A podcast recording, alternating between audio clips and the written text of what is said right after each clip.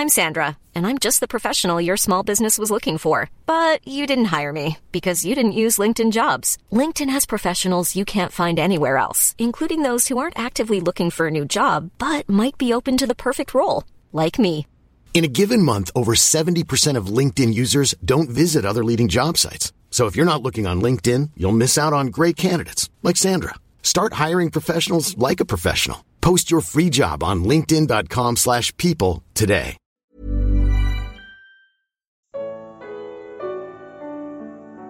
Porque uns vão a Jesus e outros não. Evangelho de João. Comentário de Mari Persona. Ao dirigir-se aos judeus, Jesus faz questão de lembrá-los da promessa revelada pelo, pelos profetas do Antigo Testamento: e serão ensinados por Deus. E ele conclui dizendo que todo aquele que do Pai ouviu e aprendeu, vem a mim. Alguns dizem que depois de ouvir e aprender do Pai, cabe a você decidir se crê ou não em Jesus. Não é o que Jesus diz aqui. Ele não diz que todo aquele que do Pai ouviu e aprendeu poderá vir a mim, mas vem a mim. Ir a Ele é consequência direta de ouvir e aprender do Pai, e não uma questão de escolha. Se você ouviu e aprendeu do Pai, não há mais como escapar, você irá a Jesus. Por estar espiritualmente morto, o ser humano é incapaz de aprender do Pai e reagir a qualquer estímulo espiritual. O homem natural não compreende as coisas do Espírito de Deus, porque lhe parecem loucura, escreveu Paulo, e não podem entendê-las porque elas se discernem espiritualmente. Se você não, não receber a vida que vem de Deus para ser capaz de aprender dele, continuará achando a palavra de Deus uma grande tolice. Ninguém pode vir a mim se o Pai que me enviou não o trouxer, é o que Jesus diz. Portanto, ir a Ele não é uma questão de escolha sua. A sua escolha é naturalmente não ir a Ele. Mas se Deus escolher que você vá, não adianta espernear, o seu destino é o céu. Então, por que Jesus diz no capítulo 5 do Evangelho de João: Vocês não querem vir a mim para terem vida? Não seria uma questão de escolha querer ir a Jesus?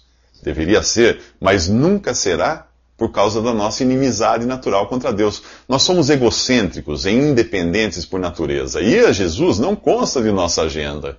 É, quando um pecador morre separado de Deus, é assim que ele ficará eternamente, do jeito que sempre quis ficar.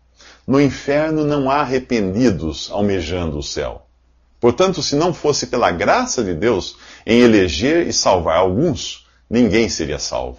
Em Romanos diz que não há um justo, nenhum sequer. Não há ninguém que entenda, não há ninguém que busque a Deus.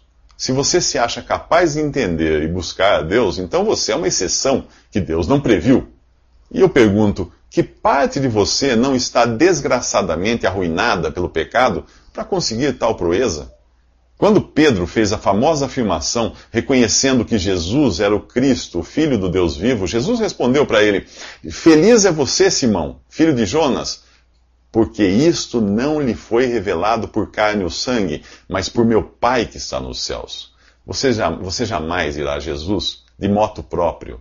Você irá porque Deus quis e revelou a você tanto o peso do seu pecado quanto o valor da obra que Jesus consumou na cruz.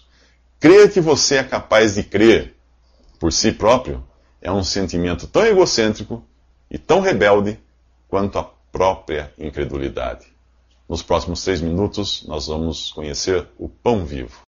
Ninguém jamais viu o Pai, exceto Jesus que veio do céu. Paulo escreve a Timóteo que só Deus tem a imortalidade e habita na luz inacessível, a quem nenhum dos homens viu nem pode ver. Embora os anjos sejam imortais e os ressuscitados nunca morrerão, essa imortalidade foi adquirida. Só Deus traz em si mesmo a imortalidade na sua essência. Por habitar na luz inacessível, Deus está fora do espectro possível de ser detectado. Ninguém jamais o viu ou verá. Ao nos criar a sua imagem e semelhança, isto não inclui traços físicos, já que Deus é espírito. Essa imagem revelou-se em perfeição na encarnação de Jesus. Quem me vê a mim, vê ao Pai que me enviou, disse Jesus, a imagem do Deus invisível. Mesmo assim, Deus tomou cuidado de não deixar qualquer descrição física de Jesus, para não cairmos no erro de adorar um retrato. Tudo o que sabemos pelo profeta Isaías é que ele não era atraente. Jesus continua explicando aos judeus que seus ancestrais tinham comido o maná no deserto, mas aquele alimento não fora suficiente para mantê-los vivos eternamente. Apenas Jesus tinha tal poder. Ele diz: Eu sou o pão vivo que desceu do céu. Se alguém comer desse pão, viverá para sempre.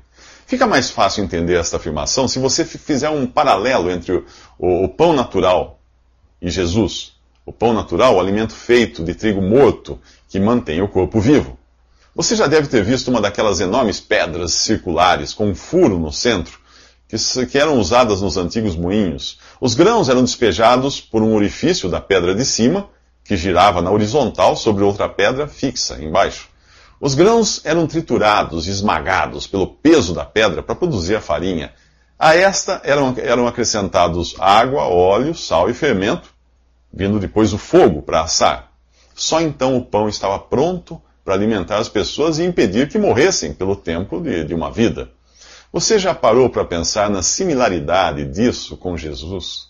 Nos evangelhos você o encontra simbolicamente associado ao grão de trigo que precisa morrer. Jesus foi literalmente esmagado e triturado pela mão de um Deus Santo. Ele passou pelo fogo do juízo, depois de receber sobre si o fermento dos nossos pecados. Aquele que foi ungido pelo azeite do Espírito Santo, em quem encontramos a água viva, que andou aqui como sal e luz, que recebeu sobre si o fermento de nossos pecados e foi afligido na cruz pelo fogo do juízo, é o único pão que pode fazer você viver para sempre. O pão comum é limitado na manutenção da vida por ser um alimento morto, mas Jesus morreu e ressuscitou. Ele é o pão vivo. Quem dele se alimenta viverá eternamente. E Jesus vai além ao revelar àqueles judeus: se vocês não comerem a carne do filho do homem e não beberem o seu sangue, não terão vida em si mesmos. Seria isso alguma espécie de antropofagia? É o que veremos nos próximos três minutos. No capítulo 6 do Evangelho de João, Jesus diz: Se vocês não comerem a carne do filho do homem e não beberem o seu sangue, não terão vida em si mesmos. Seria isso algum tipo de antropofagia ou vampirismo? De maneira nenhuma. O contexto todo é sobre como Deus alimentou os israelitas por 40 anos no deserto, após libertá-los da escravidão do Egito. Ainda no Egito, eles celebraram a primeira Páscoa, sacrificando um cordeiro e comendo sua carne assada no fogo. A palavra Páscoa significa passar por cima. E foi o que Deus fez, ao passar por cima, ou excluir da praga da morte, aqueles que comiam a carne do cordeiro dentro das casas que tinham a marca do sangue no batente da porta. Aquele cordeiro morto era uma figura de Cristo sacrificado por nós. Nos versículos 47 e 48 desse capítulo agora, uh, Jesus diz que é o pão da vida e quem crê nele tem a vida eterna. Agora no versículo 54 ele diz que tem vida eterna quem comer sua carne e beber seu sangue. Do mesmo modo como ele disse ser o pão, no sentido figurado, comer sua carne e beber seu sangue também é linguagem figurada. Lembre-se de que em outras ocasiões ele disse ser a porta e a videira. Do mesmo, do mesmo modo como você come o pão comum para ter vida natural, é preciso alimentar-se de Cristo para ter vida eterna. Comer sua carne e beber seu sangue não é participar de um ritual mágico de transubstanciação do corpo de, de Jesus e do sangue de Jesus em pão e vinho. Ninguém tem o poder de transmutar seu corpo ressuscitado e incorruptível em matéria corruptível. Isto seria negar a imutabilidade da ressurreição. O cristianismo não é um ritual pagão de magia e transmutação, e o cristão não é um vampiro antropófago. Se você tivesse participado da primeira ceia, lá atrás, há dois mil anos, e alguém perguntasse onde estava Jesus, o que você responderia? Que ele tinha se transformado em pão e vinho? Não! Você apontaria para o homem ao seu lado. E, no entanto, naquela noite ele também afirmou, apontando para o pão e o vinho sobre a mesa: Isto é o meu corpo e isto é o meu sangue. Obviamente você teria entendido que ele falava em linguagem figurada. Deus proibiu ao homem beber sangue, pois isso significava obter vida. Qualquer nativo antropófago entenderia o simbolismo disso. Ele come a carne e bebe o sangue do inimigo por acreditar receber sua vida e sua coragem. O sentido da proibição de beber sangue é o mesmo da espada na entrada do jardim do Éden, para impedir que o homem comesse da árvore da vida e obtivesse vida por si próprio. Mas agora, tendo sido resolvida a questão do pecado, e, e isso feito na cruz por Cristo, a vida eterna pode ser recebida comendo a carne e bebendo o sangue de Jesus. Isto é, alimentando-se de sua morte e dos benefícios que ela nos traz. Se ele tivesse vivido aqui apenas como um exemplo a ser seguido, não haveria salvação para nós. Foi só por ter morrido que nós podemos ter vida. Comer sua carne e beber seu sangue é você tomar para si todo o valor de sua morte para viver eternamente. Nos próximos três minutos, muitos discípulos se mostram escandalizados. O capítulo 6 do Evangelho de João termina dizendo que muitos discípulos se escandalizaram com as palavras de Jesus. Mas o que exatamente eles ouviram de Jesus? As mesmas coisas que continuam escandalizando a muitos hoje. Compare o que Jesus diz no capítulo com aquilo que as pessoas acreditam, e você verá que as opiniões não mudaram muito desde então. Primeiro, eles perguntam quais obras precisam fazer, pois acham que a salvação é obtida por boas ações. Jesus responde que só uma obra é necessária, a obra de Deus, que é crer naquele que Deus enviou. Eles acham que Jesus é um ser humano qualquer, nascido de uma relação entre José e Maria. Jesus afirma que é o Filho de Deus que desceu do céu. Eles acham que seguir alguém que multiplica os pães é garantia de pensão vitalícia. Jesus os exorta a buscarem não a comida que perece, mas a que permanece eternamente. Eles acham que ir a Jesus é uma questão de escolha pessoal. Jesus afirma que ninguém pode ir a ele se o Pai não lhe der. Jesus ainda garante que aquele que vai a ele nunca será lançado fora. Finalmente, Jesus revela que no final irá ressuscitar aqueles que creem nele. Você já parou para comparar essas afirmações de Jesus com aquilo que a sua religião ensina? Você aprendeu que é preciso fazer boas obras para ser salvo? Jesus diz que uma só obra é necessária, crer nele. Você acredita que Jesus é apenas mais um, um ser evoluído que nasceu de pai e mãe? Ele é o Filho de Deus, que desceu do céu. É o Emanuel, ou Deus conosco, gerado pelo Espírito Santo de uma virgem. Você dá ouvidos àquele pregador que só fala de prosperidade material? Jesus o aconselha a não perder seu tempo com coisas que perecem. Você aprendeu que crer nele é escolha sua? Ele revela que só vai a ele quem o Pai lhe der. Você teme perder sua salvação? Jesus diz que aquele que o Pai lhe dá nunca será lançado fora. Você acredita em reencarnação? Jesus fala de uma única ressurreição.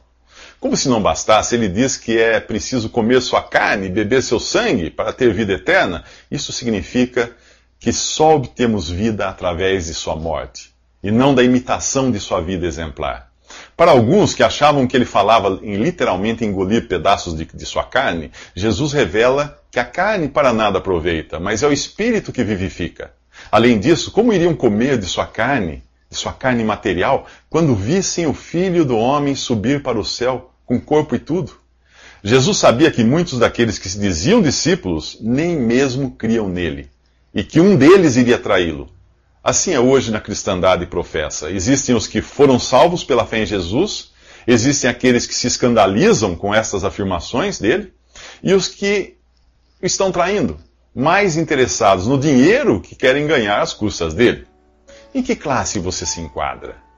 Nos próximos três minutos, Pedro fala do seu interesse em Jesus e nada mais.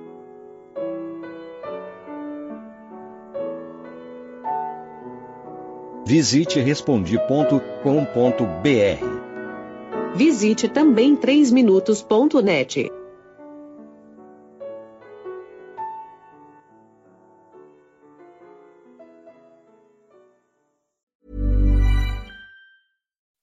When you make decisions for your company, you look for the no-brainers. If you have a lot of mailing to do, stamps.com is the ultimate no-brainer. Use the stamps.com mobile app to mail everything you need to keep your business running with up to 89% off USPS and UPS. Make the same no-brainer decision as over 1 million other businesses with stamps.com. Use code PROGRAM for a special offer. That's stamps.com, code PROGRAM.